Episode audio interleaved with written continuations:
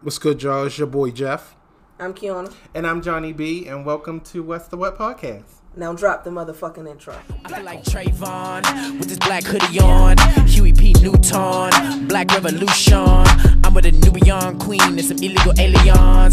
I got a black fist barred up and it ain't just me, it's all us. 400 years of oppression, I'm about to give me that black Tesla. Black skid marks on the pavement, cops want to see me in a black cage. Black on black on black. So what's going on, guys? Hello, hello. What's going on? Hey. So we have a special guest here with us today, a young man named Ryan. Go ahead and come to the mic, my friend. What's going on, everybody? How y'all doing out there? All right. So how's everyone feeling today? Doing okay. I'm blessed. Tired. Blessed and highly favored. Right. That's always a good thing. That's always a good thing. Well, I brought you here today because I definitely wanted to talk about just black history. I mean, we're in the middle of Black History Month, and I know that's something that's near and dear to your heart. So just kind of let us know why black history is so important to you. It's important for a lot of reasons. I feel as though, you know, every year we have this celebration of Black History Month. And we've had it since, you know, we've all been youngsters. Growing up in school, we learned about the same figures. You know, Martin Luther King, Rosa Parks. Every year. Every year. And it's like, there's so many more people who are, you know, so vital to our culture and our history as a people. And we don't really focus on them. Yeah. So one of the things that I took it upon myself to do was to share with my social media followers a different black history figure, you know, every day for the month of February. And it's not just the month of February, but, you know, February is a reminder for us to delve into our culture and find out who we really are ourselves and our history. Absolutely. And I totally agree with you. As you said, you know, we learned about black history growing up in school, but the unfortunate thing is that we were only told a part of the story. Yeah. We wasn't told the full story of, you know, even Martin Luther King, Malcolm X, just to kind of name a couple of the big figures that everybody goes over. But there's a lot of lesser known people who have made black history. You know, obviously now in the textbooks, they're going to start putting, you know, Barack Obama in it, you know, having our first black president, who knows, 2020, we may be getting another one, either Cory Booker or Kamala Harris. Listen, but I'm all for Booker, baby. Booker, okay. Booker, all right. Baby. All right. So, so we'll definitely table that one, definitely talk about that, because 2020 is right around the corner. It is. Be here before you know it. So what's one of those black history moments, facts that, you know, is less known to people that you would like to, you know, kind of talk about? So, like I said, I do it every night or every day on my social media. You know, you can follow me on Instagram, RyanAnthony15.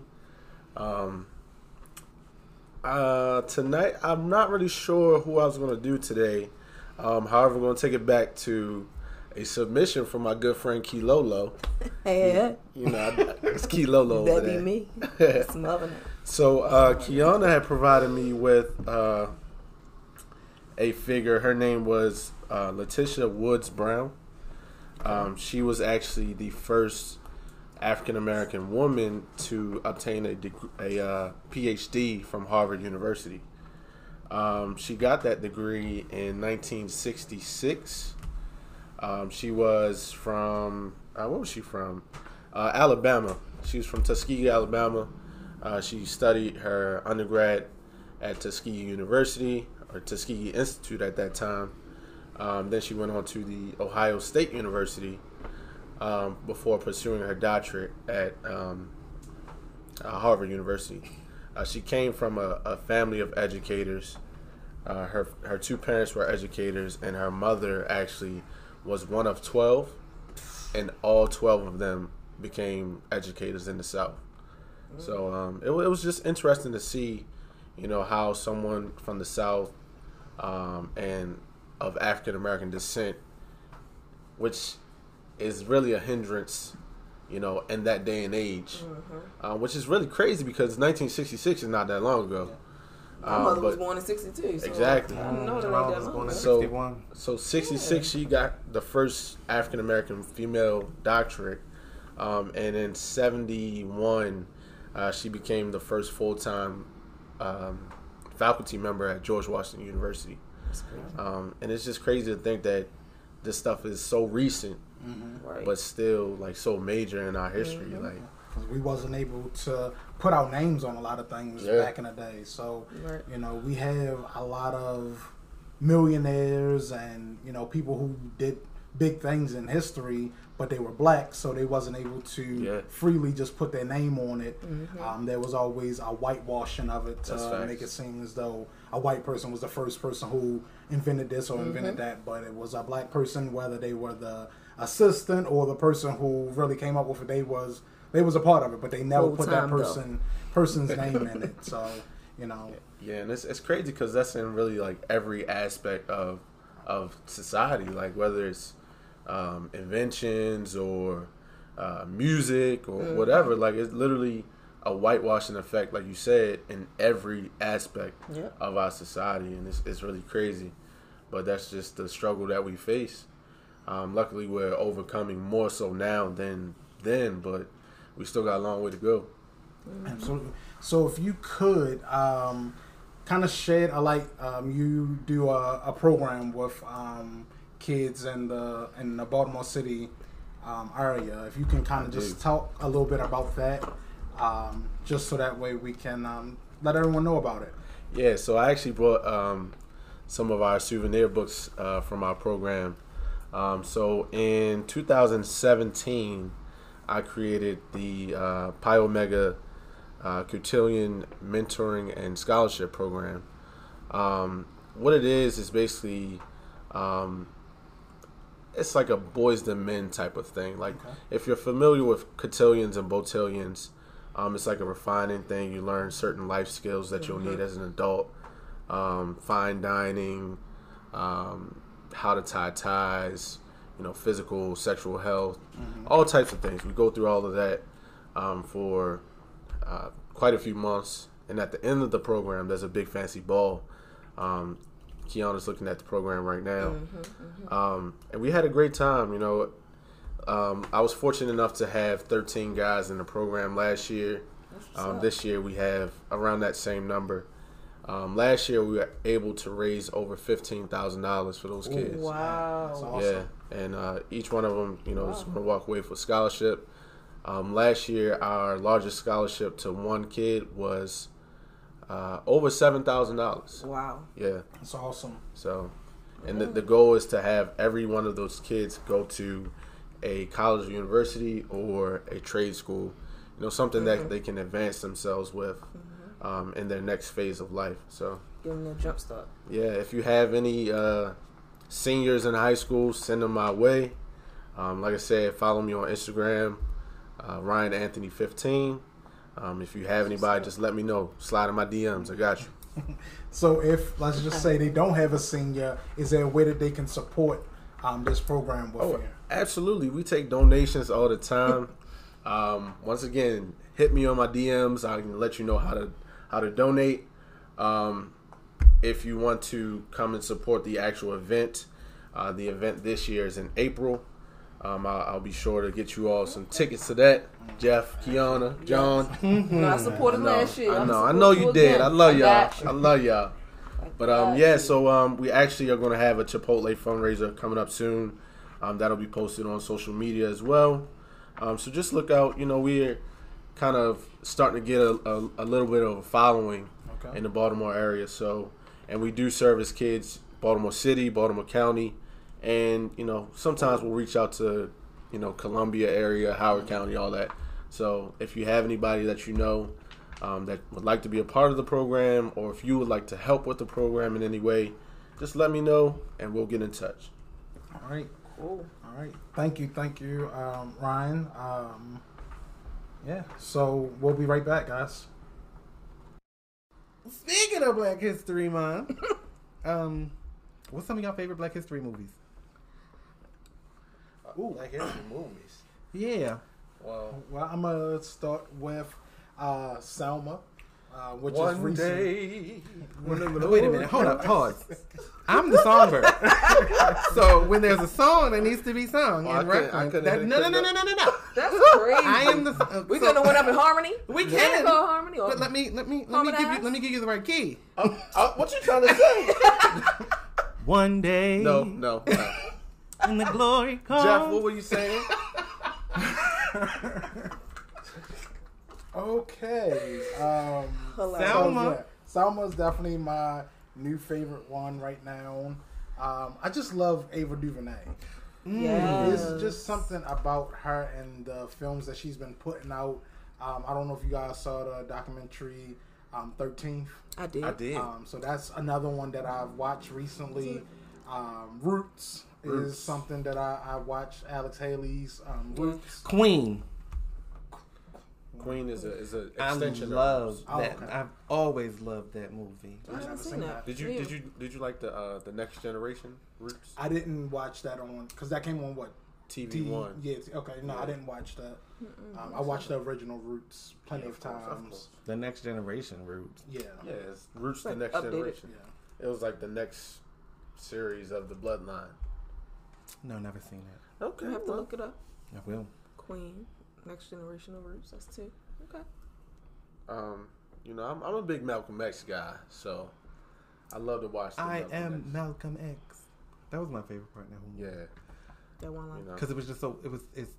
It's just powerful. It is. You know what I'm saying? Thinking about who Malcolm X is, and then you have all of these black children affirming it. Yeah. Malik Al-Shabazz. Mm. That's my guy. But did y'all know that Black Panther is currently back in theaters? I did hear that it was coming back. Yeah. Yay. What you mean? Like I was dry. What you mean? I don't know. It's like it's back in theaters for Black History Month. Yes. What does that mean? Like, I just feel like of all of the films that we could put back in theaters for Black History Month, that would probably be in my top 10, but it wouldn't be number one. Who will be number one? Roots? Probably. Color Purple. No. Oh, yes. Color Purple. I'm just trying to throw out. How is that Black History? Well, because, I mean, you have to think. You can get Black History from a lot of different things. That one is just shedding a light on the sharecroppers, Black History. Yeah, I mean, and not just that, but the struggle of Black women in the South at that point in history. Yeah. But I mean, I understand what you're saying as far as Black Panther, but I think right now the response that we got from Black Panther, it was the time to put it back. It's relevant. Yes, I feel like bringing back something like Roots or The Color Purple will contribute to the divisiveness in the country right now. Okay. Absolutely. I don't think it would help it. I think it would just add to it. Like, I mean, you gotta think about all of those millennials. You saw kids who was proud to be black. Mm-hmm. For so long. I think it's cool. Yeah, like they was just talking about being T'Challa or Mbaka and all that stuff. No one was going out saying I'm Chicken George or Kunta. I'm silly. Yeah, no one was doing that. Silly. See, this is where you are silly. That was funny, Kilo. So yeah. Okay.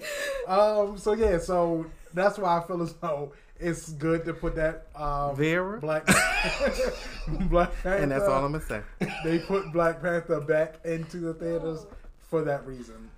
For the millennials. Yeah, and they I mean, I understand. I got it. But and I don't even think it's only just the millennials. Like, that movie was so relevant because it went across all ages. Like, it did. It was cross-generational. When I was there, actually, I saw it twice in theaters. And when I saw it, I saw young and old. Yeah. I saw black and white. Yeah. Mm-hmm. And I think just if you really, it's because it's a first.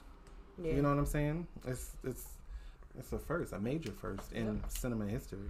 Let's build some more revenue for it. And maybe the non-black folk didn't. I'm not gonna say white. I'm gonna say non-black. Okay. So it's more than white. Exactly. Yeah. So for the black folk, it meant, you know, one thing. It was empowering. It was, you know, it was a change in what we're used to. And for the others, it may have been just a cool superhero. Right. But even then, that cool superhero is something that, you know, they start to, you know, relate to. So, oh, this black guy's cool. Let me talk to the black guy at work. Right. See if he's cool. And then it kind of, you know, forges relationships, real life relationships, and brings us closer as a world, worldly people. You know what I'm saying? Right. And I think it also gave people, black people in particular, a mindset of what if Africa never got colonized? Like, this is what we could have been. We could have had our own Wakanda in Africa if we never got colonized and we just stayed here in Africa and was never brought to the Americas or dropped off in the Dominicans and all that stuff if we were to just stayed here. Like, that's what I think it gave me that mindset is if we could have just stayed here. Yeah. Absolutely. Let's go back. Let's go take a trip. I want to go holler at Akon. Akon is the real Black Panther. Did you know? Yeah. Oh, yeah. He got a lot going on. He does. A lot of technology things. He got that vibranium. Yeah. You think so? He got that vibranium. Does he? Does he? I don't know the full story, but I will look it up. Ghana is welcoming people back home right now. They're welcoming people, and they're doing, like, different celebrations for people who is coming back from America back to Ghana. To live? To live. Wow. Yeah. They're doing a welcome back program. That's what's up. I couldn't live there in my current life. You don't think you could? No. I couldn't because my family's here. Okay. My family's here, Jeff. Okay. I understand. My family's here. I'm going to leave. I can't leave my whole family. No. I can. Oh, oh my God! Not like that. Not like that. Just like that. Another time. She meant it just like that. Not like that. Listen, not like that. But you said it with so much information. I know. And you didn't hesitate. Because it was and it was so blunt and raw and unfiltered. I said that in the first episode. You did, but not like that. Like, I don't want to literally like I'm leaving, never come back, never gonna see you. I don't care about you no more. But deuces. But to experience more life things, I mean, come with me if you want, but I'm not going to hold myself back just because all of y'all here. I mean, yeah, but I'm saying to live, I can't. I would. Nah, I'll go visit. You know, I have an extended stay. I'll come visit. But you'll come back and visit. I'll come back and visit. I would. I really would. That's okay. Okay. You only get one life. YOLO. Yes. That's what they say, right? YOLO. Kilo low. Hey, all goes together, right? Hey, what? What, John? He's sick of you. I didn't say anything out of my. Did you hear anything, people? Did y'all hear anything come out of my mouth?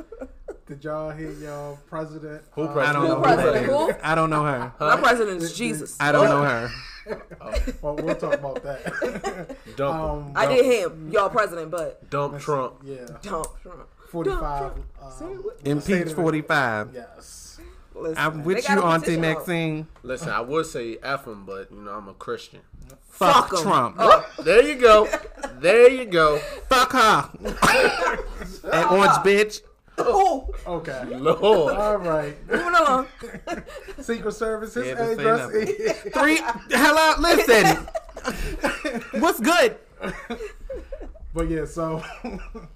Man, so, yeah, okay.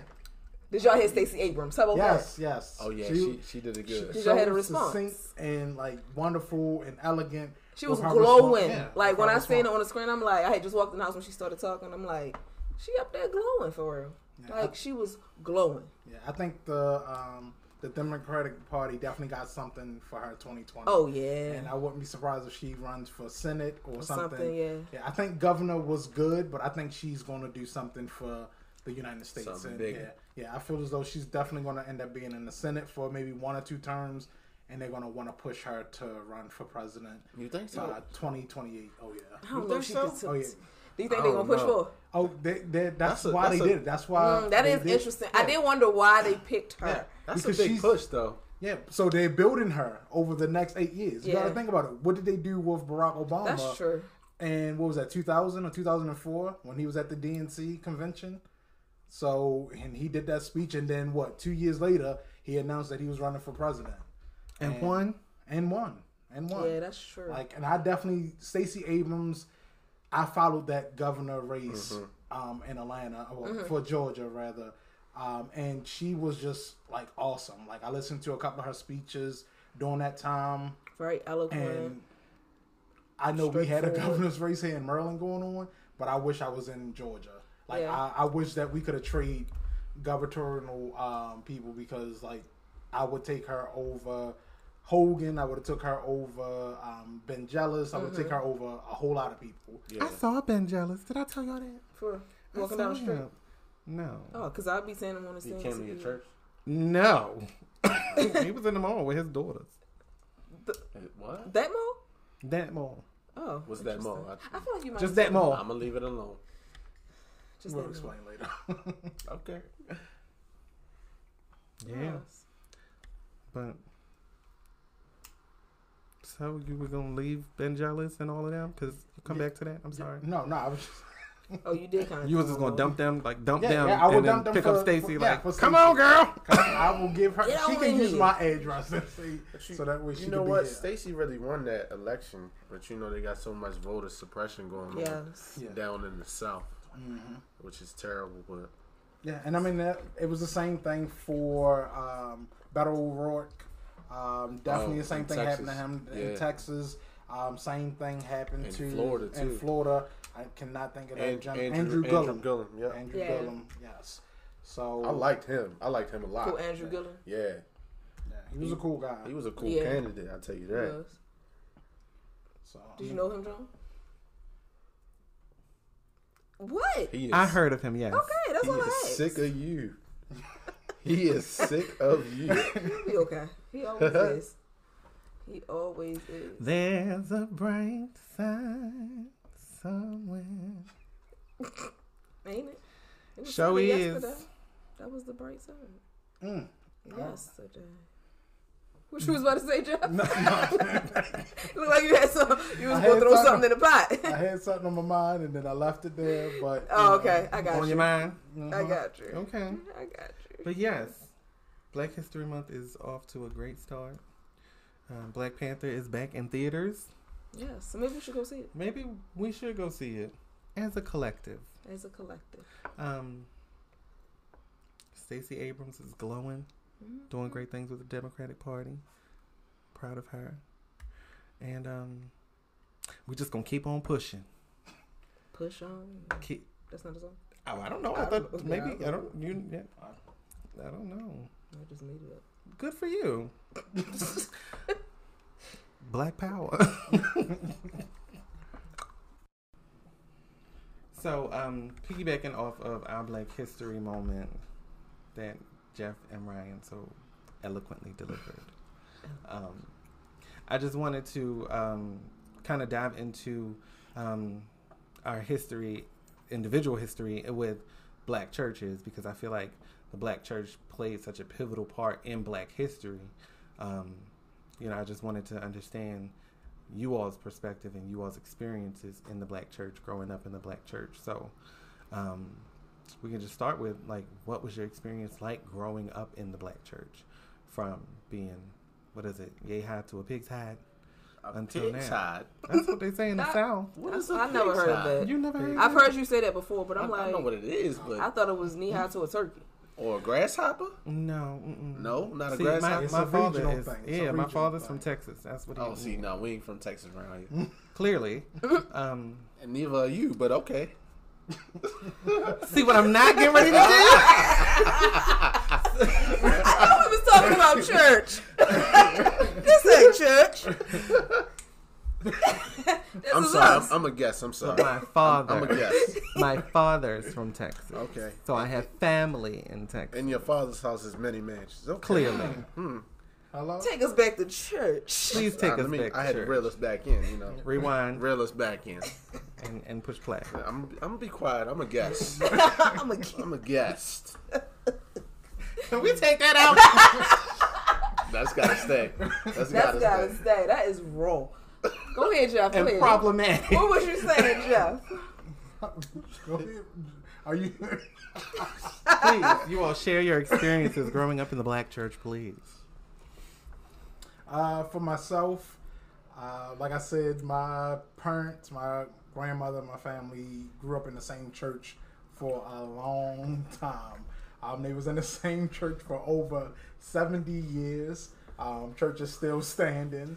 Faith Tab. Faith Tabernacle? Faith Gospel Tabernacle? No, Faith Tabernacle Apostolic Church. Oh, Apostolic. Apostolic. Woo. Grew up Apostolic. That's my roots. Yeah, okay. Is it? Yeah. It is. Y'all do a lot of dancing. Oh yes. The Holiness Church. Yes, the Holy Ghost. It's moving. But yeah, so did you just say Pentecostal? Yes.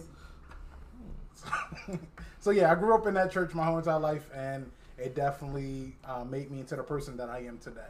So I'm not, and I know we'll probably dive into this a little bit later, but I'm not super into church now, only because of the politics and the fakeness that I do see in people. Mm. But I definitely am still, grounded in my faith in God. And I think I'll go there with Jeff. Me also.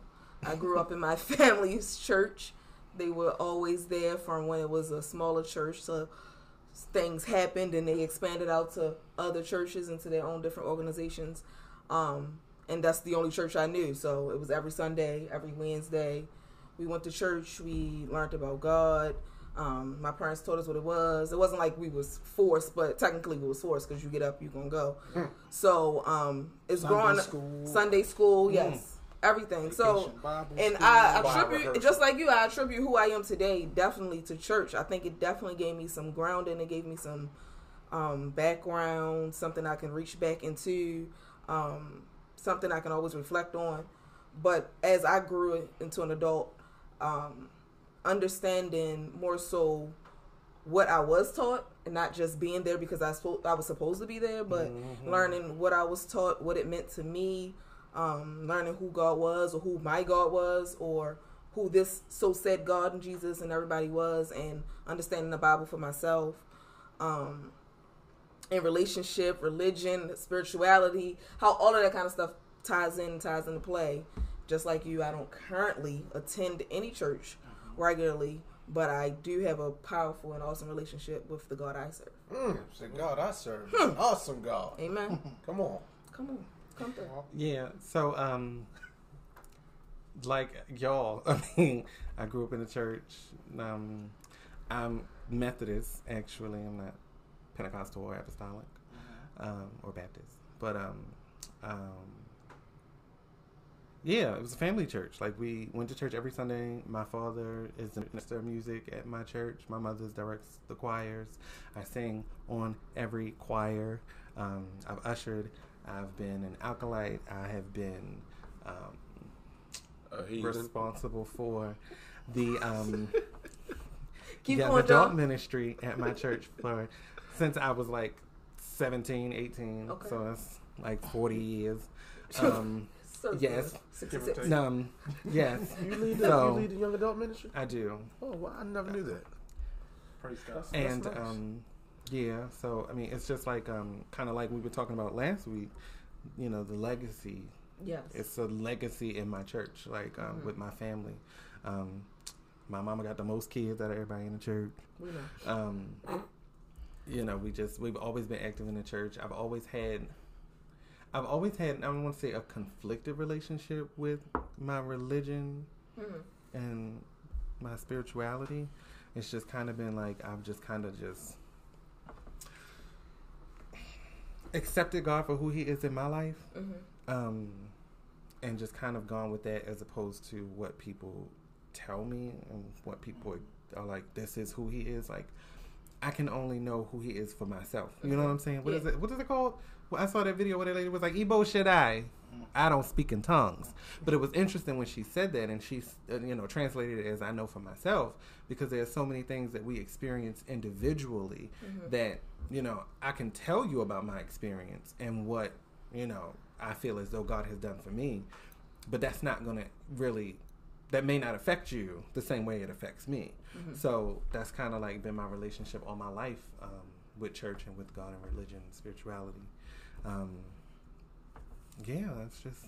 See, I found with me, I think it was more so like I guess I said it, but growing up, it was like what you know. Just like you go to school, they teach you things, you know it. I went to church, they teach you things, that's what you know. Mm-hmm. But growing up, you start realizing what you are learning and understanding exactly what it is, and you're just not following what your parents have told you to do all of this time. And I think that's, as I learned to separate religion from relationship. Mm-hmm. And religion is like, I guess you could say, the rules, mm-hmm. or religion is the doctrine, the standard.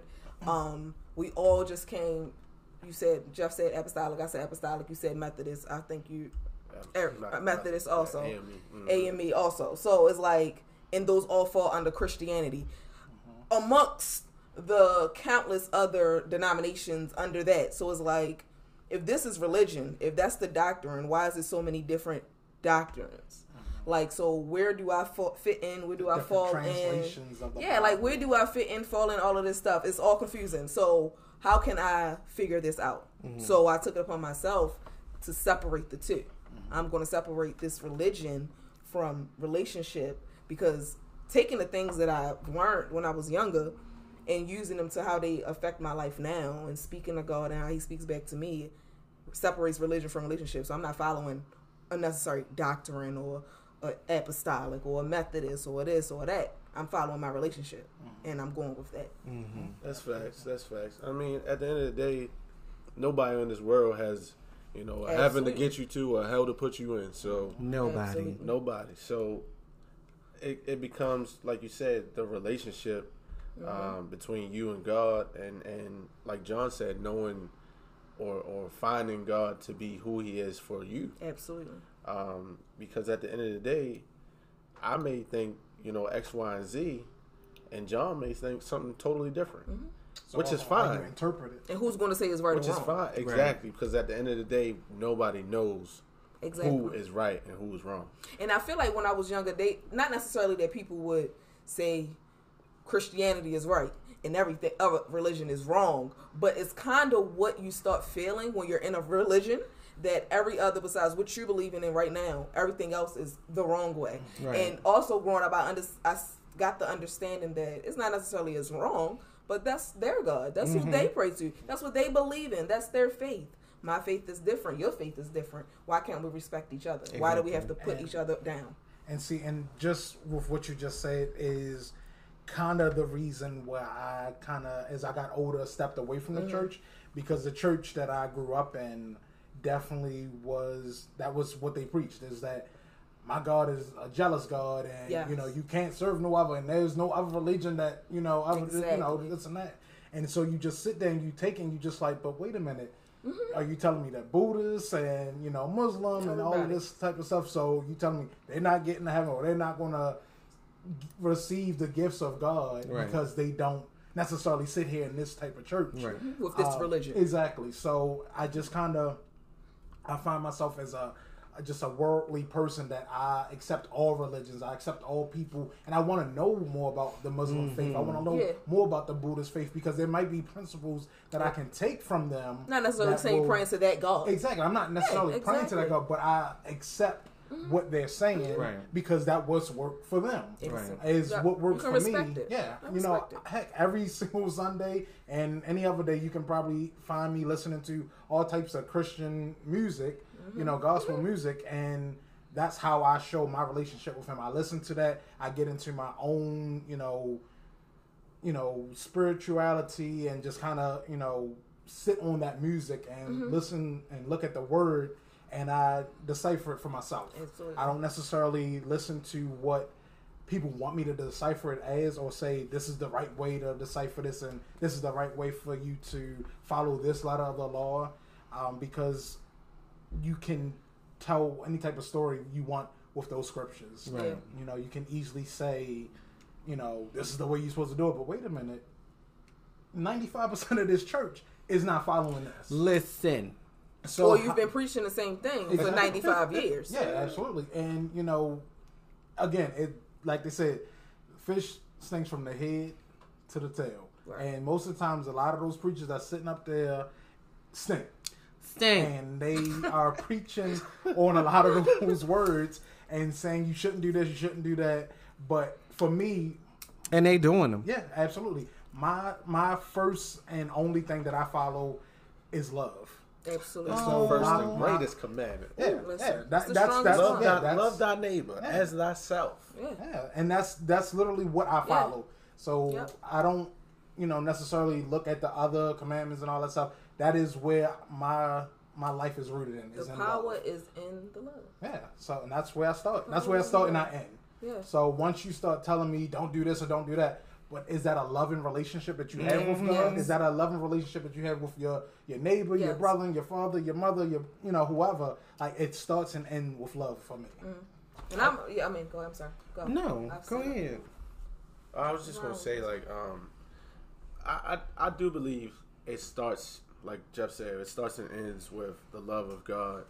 And if you have that love of God shining through you and in you, it'll make a difference on how you act. Now, I do believe that there's a way that you can teach people things and correct things based on, like, just morals. I believe everybody has a common set of morals. Like, yes. You shouldn't be out here killing folks. Absolutely. That's just morally wrong. Mm-hmm. And it's a way that you can... Kill people? No. What? No. It's a way that you can correct people. Okay. Mm-hmm. Who are, walking down a dangerous path. Mm-hmm. For example, like, if you see somebody who is, about to, go rob a bank. Mm-hmm. You can show them a different way. You can say you can give of yourself if you have it. Right. Some people, if you got it, you got it. And that's just one thing that Jesus himself did. He was one to walk with sinners. Mm-hmm. he didn't hang around the perfect people. Right. Jesus was perfect and hang with the dirtiest of people. Right. So what makes us any higher than him? Mm-hmm. So while we are Christians and believers, we should also not shun away anybody else who is not a believer, mm-hmm. or who is less than us, because at the end of the day, what really is less than us? Right. There is no less than us, and it is none. It's something that, like, when I was younger, I had an experience. I was able to. I was able to experience some. What do we call that? Just some charity work and some giving back to the community. I went to Catholic charities, mm-hmm. and I volunteered mm-hmm. at their soup kitchen for the weekend. And it was just interesting, me being in, in my space, and me knowing who I am and knowing what I... what I have and the things that I feel like I am thankful for. Yeah. And then being around all of these people who have nothing, mm-hmm. who are homeless, who are living under bridges, Puts it in perspective. Right. Women, children, you know what I'm saying? Men who are in these situations, but the fact that they're in those situations, but they're so humble. Yeah. They're so grateful, what I'm saying, for just the small things. And it just made me think, like, how much in our walk with, our faith and walks with our spirituality, how much do we actually take for granted? How much do we actually sit back and, just say thank you for the things like that we just, use on a daily basis, like the use of our limbs and our ability to, wake up and open our eyes every morning and see, the sunrise, how to just be able to, just little things, like just being able to roll over in bed to the opposite side with no pain. You know what I'm saying? Yeah. Stuff like that. And it was just like, a humbling experience for me.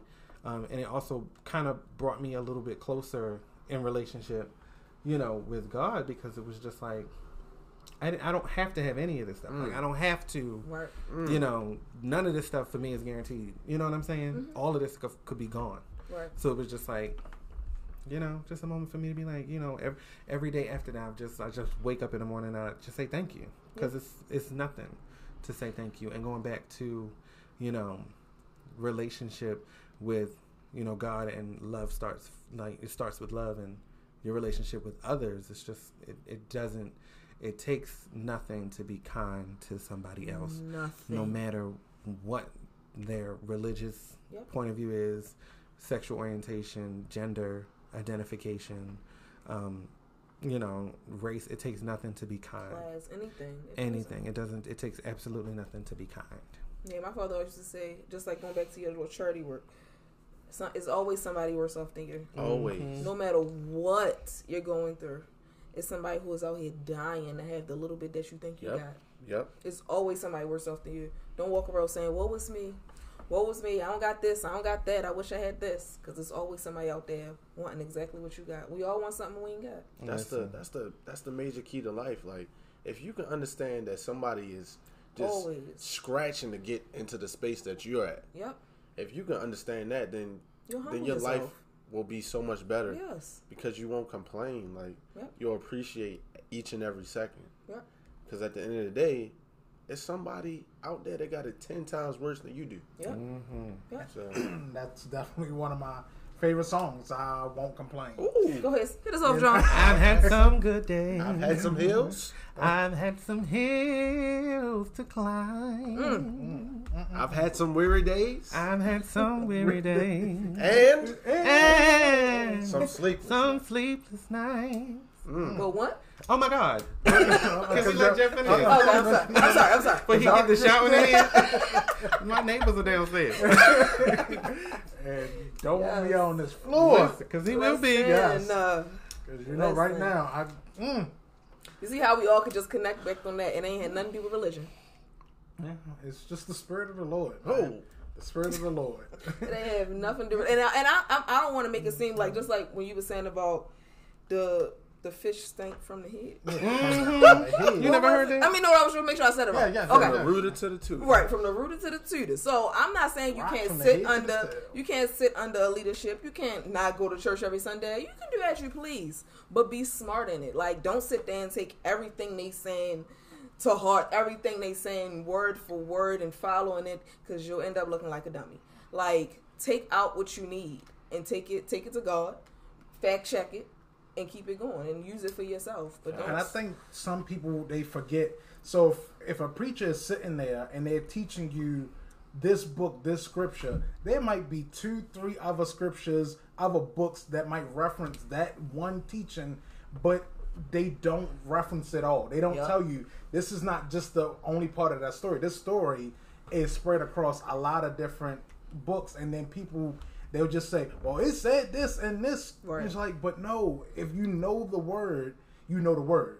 Absolutely. But some people, they just receive it, but they, like you said, they don't take the chance. They don't look at it. Yeah, they don't open their Bible other than on Sunday. You can't just open your Bible. They don't pray about it. They don't think about it. They don't do anything. You can't just open your Bible on a Sunday and think that you know what's going on. And they be hurting them. Yeah, absolutely. So. Yeah. That's deep. Ain't it? It's deep. Ain't it? Right. But yeah, that's relationship over religion. Hello, relationship over religion, and there's so much more we could get into. It is. But we'll save that for the next one. For a later time. I got you. Okay, black on black, my thoughts so black on black, my skin is so black, I'm rocking that black on black, it's black on black, my thoughts so black on black, my skin is so black, I'm rocking that black on black, it's black on black, my thoughts so black on black, my skin is so black, I'm rocking that black on black, it's